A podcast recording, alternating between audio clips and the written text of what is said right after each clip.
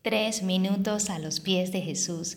Hola, soy María Carolina y te saludo en el nombre de Jesús. Creo que los seres humanos de este siglo llevamos en la actualidad dos características en común, estrés y ansiedad, producida por los extremos desafíos en el diario vivir, así como los estereotipos propuestos por la sociedad, en especial el de la belleza trayendo como consecuencia dificultades y problemas en los diferentes aspectos de nuestra vida, entre ellos nuestra alimentación.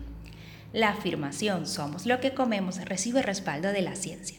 Los alimentos que consumimos influyen en nuestra salud mental.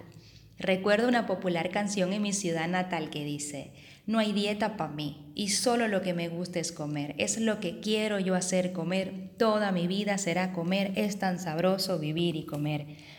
Sin embargo, Dios nos dice en su palabra en 1 de Corintios 10:23, yo soy libre de hacer lo que quiera. Claro que sí, pero no todo lo que uno quiere conviene ni fortalece. Nuestro cerebro, como cualquier parte del cuerpo, necesita alimentarse correctamente. Cuidamos nuestra salud mental cuando comemos adecuadamente. Estudios revelan no solo los efectos negativos de la comida procesada en el cerebro, sino también se pueden lograr efectos positivos con los alimentos correctos. Y así lograremos mejorar nuestro estado de ánimo, pensaremos más rápido, tendremos más memoria, nos concentraremos mejor y dormiremos bien. Los principios de Hipócrates dice que tu medicina sea tu alimento y tu alimento tu medicina. Pero no todo es así de sencillo en este tema de la alimentación. Estemos atentos a estas preguntas. Como demasiado y pierdo el control y luego vomito. Como grandes cantidades de alimento aun cuando quede llena o lleno. ¿Tienes pavor constante a ganar peso? ¿Comes muy poquito o no comes nada? ¿Buscas después de comer hacer ejercicio intensivo y excesivo? Millones de personas sufren de trastornos alimentarios y eso incluye cada vez más a niños que sufren de este trastorno.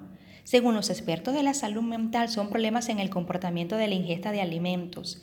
Y estos comportamientos son patológicos e implican serios problemas de cómo se piensa de la comida y de la conducta. Esto puede provocar problemas de salud grave, incluso la muerte.